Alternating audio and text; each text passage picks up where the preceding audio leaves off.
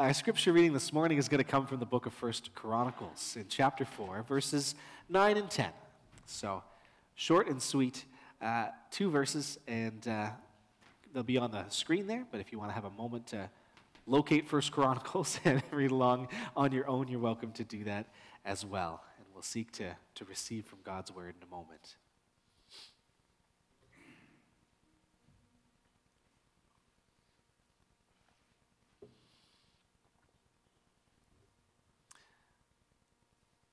Reading now, starting at verse 9. Jabez was more honorable than his brothers. His mother had named him Jabez, saying, I gave birth to him in pain. Jabez cried out to the God of Israel, Oh, that you would bless me and enlarge my territory. Let your hand be with me and keep me from harm, so that I will be free from pain. And God granted his request. May God bless to our understanding this reading from His Word. Well, there's an old illustration I stumbled upon a while back, but it, uh, it go, talks about a couple getting ready for church one morning, but uh, the woman and her husband, and her husband's, he's not really feeling it that day. He's feeling a little stubborn. And, uh, you know, he says, You know what? I am sure I have heard a thousand, maybe 2,000 sermons in all my time going to church with you, and you know, I think I, I, hardly remember anything from any of them. So, you know, maybe what's the point? Maybe we should just not, you know, not worry about it today. And his wife thought about that one for a minute. And then she, she had a couple questions for him in return, and she said, You know, in our life together, how many meals have you eaten that I made? And he wasn't sure where that one was going, but he did the math in his head, and he said, Well, that's got to be several tens of thousands, probably, like a lot. And she said, And how many of those meals do you remember? And he confessed that he only had distinct memories of perhaps a couple of those, a small number of those on special occasions. And she said, And what would have happened to you if you hadn't eaten any of those meals? Just because you don't remember something doesn't mean it didn't do you any good or that you didn't need it. And he got dressed and he went to church. Today and for the next couple of weeks, we're going to focus on prayer and look closely at some of the powerful prayers in the Bible. And if you've been around church for a while, you've listened to your fair share of sermons about prayer, I imagine. It's likely come up a few times. But as I said when I was preaching on love back in December, a lot of what we need as followers of Jesus are good reminders and encouragement. Reminders of the things that are most important to our faith, reminders to live out our faith more fully, God helping us. And so I don't know how much you'll remember exactly about what I'll say today, you know, later today or in a week or in a month or certainly in a year, but that also doesn't mean that it won't do any good or nourish your spiritual life if you choose to do something with it according to God's leading. So I will do my part as best I know how. God always does his part. And if you want to find a blessing and gain something good in these next few weeks, then you would consider how to do your part as well. Just being here, asking for God's help to hear what He wants to say, choosing ways to respond, and coming back to those things through the week might be some good places to start with that.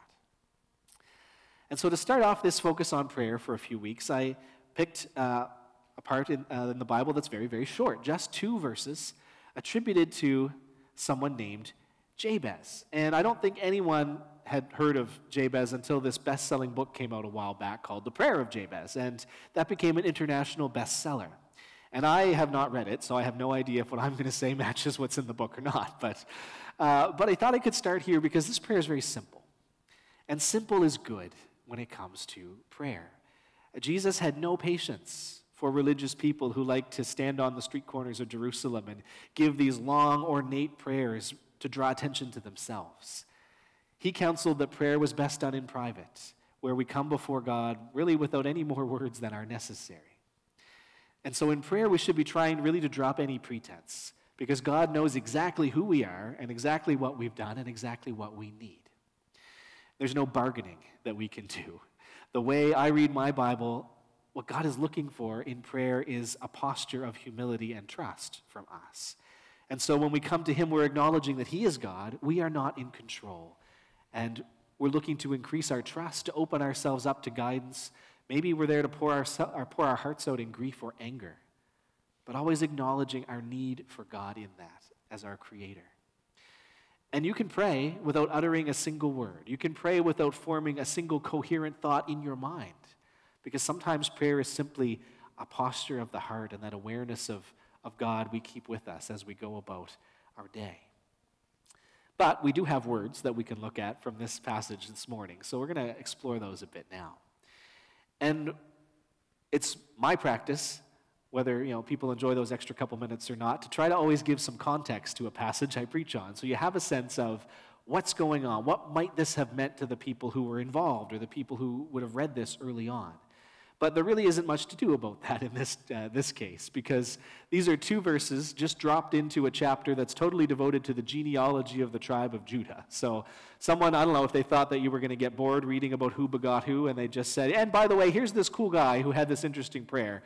Now back to history. But that's, it's just a free floating passage. There's no, no connection to what comes before or after. But someone wanted us to know about Jabez. And the little bit we know is, first of all, he was more honorable than his brothers. So I don't know if his brothers were particularly honorable or not, but he was more honorable than them. And his name meant, I gave birth to him in pain. Or that's one way to translate it. The implication is that he is a pain causer, okay, not necessarily just to his mother either. And right off the bat, the name is important because, especially in that time and culture, names held a lot of meaning. A name explained to people who you were. And so it was assumed that you were going to live up to your name. And you see this with other biblical figures. Jacob is a great example. His name implied that he was a schemer. And that's exactly how he acted for most of his life until this very strange encounter and wrestling match with God changed him, and God gave him this new name, Israel. Well, Jabez has a tough name to go through life with, as you know, a causer of pain. And so that's, that's not really what you want to be saddled with. That would have affected how people saw him, it would have affected how he saw himself. And this prayer reflects this aspect of who he is. And so we'll look at those, those two sentences and what goes into that. So we'll just do them one after the other. The first half is, says, Jabez cried out to the God of Israel, Oh, that you would bless me and enlarge my territory. And it's not perfectly clear whether he wants to physically expand the borders of his territory or if he's speaking more figuratively, but there's a hint that suggests that it's the second one. Because the verse begins with Jabez crying out to the God of Israel. And I think it's specific in saying that. It's not just God, it's the God of Israel. It's the true God in a time when many people turned to idols and did not follow the God of Israel. And so, one interpretation here is that he wants to expand his influence for the sake of pointing people back to the God of Israel.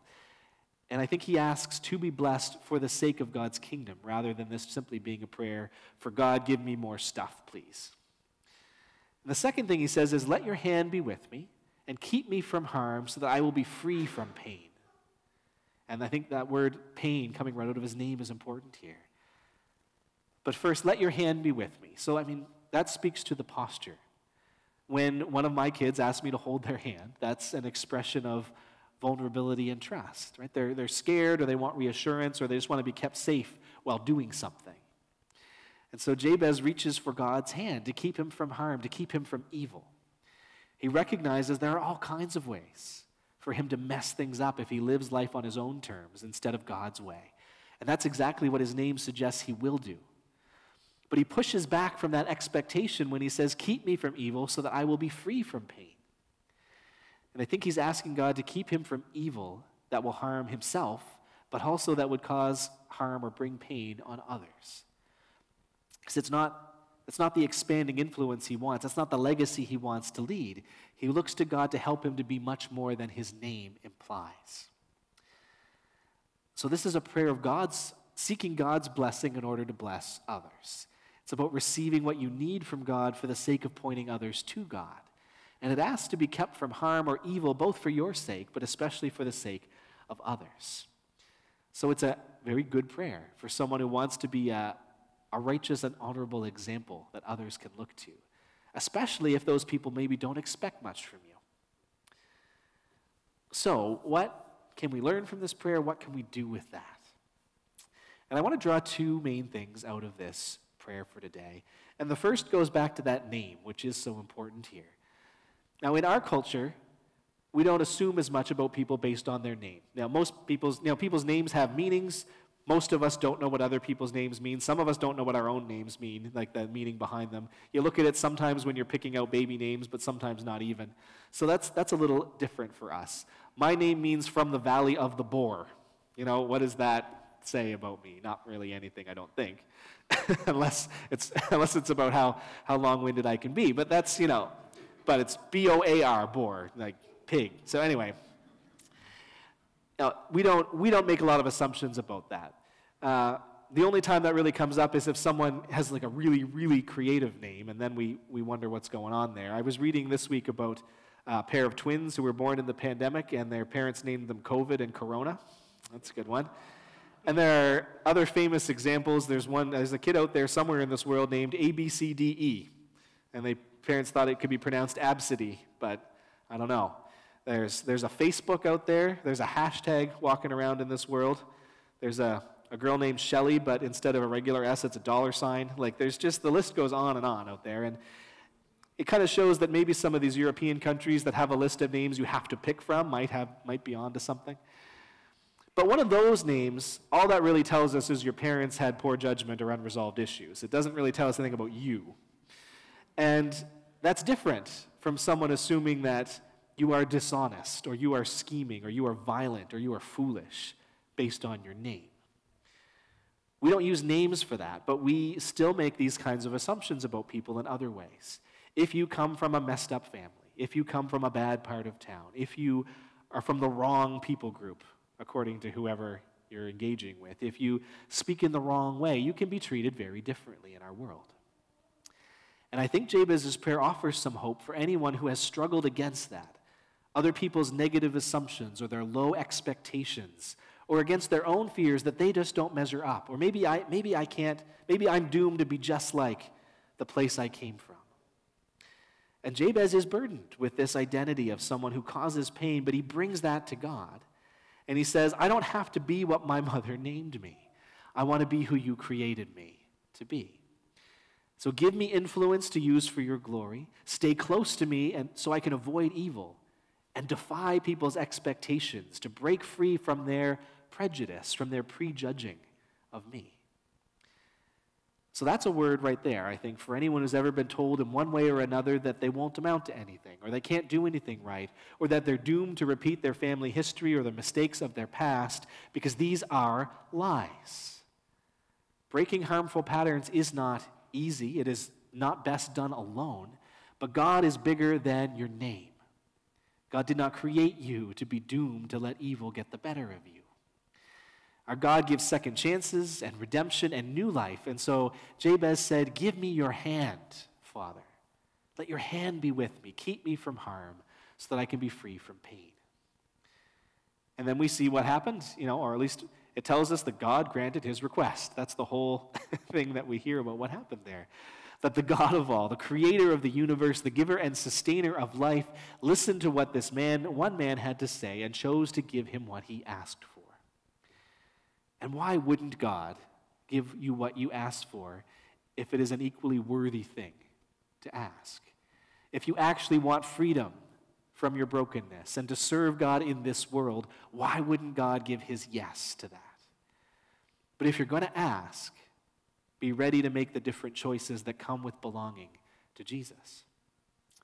And that moves us into the second thing I think I'd like to pull out of this for today, which is that, that Jabez is important in that he has a vision for who he wants to be as someone who depends on God.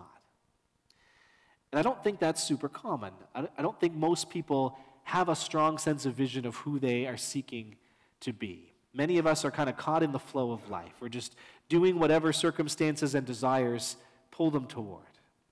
But Jabez has his sights set on being a certain kind of person, a person who does a certain kinds of things. And he knows what kind of person he would be if he lived up to his name. He'd be someone who is led into sin and evil and causes pain to others. And to avoid this, he prays that God would help him live up to a different and better vision of who he can be. He wants to be someone who's blessed by God, who depends on God, who walks carefully, to avoid sin and evil, someone who's not a source of pain to others, but is an example that points to the goodness of God. All of this in one little prayer. And that gives maybe a second word for anyone who can sometimes lose sight of who they're meant to be. We can get overwhelmed, we can get distracted, or many other ways, just stop paying attention or caring that who we are is what matters most. More than our jobs, more than our homes, more than our successes, more than our bank balances, or any of the other things that we cannot take with us when these present lives are through. What we do take with us is ourselves, who we are. And Jabez has a good vision for who he should be. He asks for God's help to become that man so that he can bless others. So, do we need a reminder of the vision that we should have for ourselves? Now, unlike Jabez, we have some huge advantages in this. We've been given the gift of knowing what sort of people we ought to be. Because we have, you know, we have the New Testament, we have uh, the example of Christ before us. We have a sense of who Jesus is in order to learn to trust and depend on God utterly as we saw him do. Carry out God's mission courageously, demonstrate godly character even when the pressure is on. We've got a lot more scripture to work with than Jabez did. Jesus said, Blessed are the poor in spirit, those who mourn, the meek, those who hunger and thirst for righteousness, the merciful, the pure in heart, the peacemakers, those who are persecuted because of their righteousness. He taught us to love our enemies. He proved how serious he was when he asked God to forgive the very people crucifying him. And the Apostle Paul gives a handy list of the character that grows from living out of faith in Christ. A vision we could set for ourselves of being people of love and joy and peace and patience, kindness, goodness, faithfulness, gentleness, and self control, the fruit of the Spirit. And God's Spirit inspired him to tell us that the, the best vision for us is to be servants like Jesus was. To read from the letter to the Philippians do nothing out of selfish ambition or vain conceit, but rather in humility value others above yourselves, not looking to your own interests, but each of you to the interests of others. In your relationships with one another, have the same mindset as Christ Jesus, who being, excuse me, in very nature God, did not consider equality with God something to be used to his own advantage, but rather he made himself nothing by taking the very nature of a servant. So we can take this prayer as a general request to God to keep us from harm and help us do good. Or we can take this prayer as a plea to God to help us overcome our name, the, the negative expectations or assumptions that might hinder us from being who God created us to be. But even if you don't feel that particular struggle, you know, there's still that positive vision for who you are meant to be that is worth revisiting. What are the ways that you want the Holy Spirit to make you more like Christ?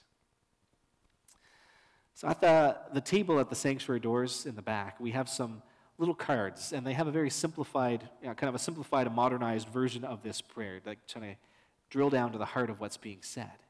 And we'll have new cards for each Sunday in this series to go with the prayer that we're looking at. And so the purpose of those is to encourage you to, to take that home, put that on your fridge or your nightstand or in the book you're reading right now or wherever you're going to see it regularly so that it can be an encouragement to make this a prayer for you for this week. And it's something that we can do as a community so that now it's not just a prayer for me, it's a prayer from me on behalf of this whole group of people, my whole church. And so I invite you to be part of this community in that, to try to pray this prayer each day or a few times this week, knowing that others are doing this with you. And maybe taking that moment to pause, to, to listen to God for a time, creating some space for God to bless you. And I believe there are personal blessings to be found in this, certainly, but it's, this is also part of a larger plan, I guess. And I'll start talking about it in a lot more detail next Sunday. But working with our deacons, we want to spend some time in February and March engaging with all of you in discerning our, our future as a church. You know, last fall was really our first full season of ministry that was kind of post pandemic, where we really were in this new normal everyone kept talking about. And so we got the chance to see where things really stood after a couple of years of pandemic. And we know that it's been a season that involved quite a bit of loss, with, the, with members passing away, with a few people moving away.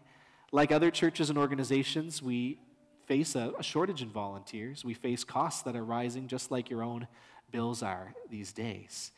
And this is not doom and gloom talk, this is just reality talk. And God has seen Faith Baptist through, Church through much, much harsher realities than that over the years. He has good things for our future. Please have no doubt in that. But we have to think about what those things are and what those things might be. We need to talk about them together. We need to pray about them. And so for this week, we're going to get that prayer, prayer started. And a prayer about expanding our territory and guiding us by God's hand and keeping us from harm. Well, that is a good prayer for a church, too. So let me pray the prayer that I'm inviting you all to pray alongside me and us this week as we close. God of all, bless me so that I can bless those around me for your sake. Be near me and protect me so that I can be who you created me to be. Amen.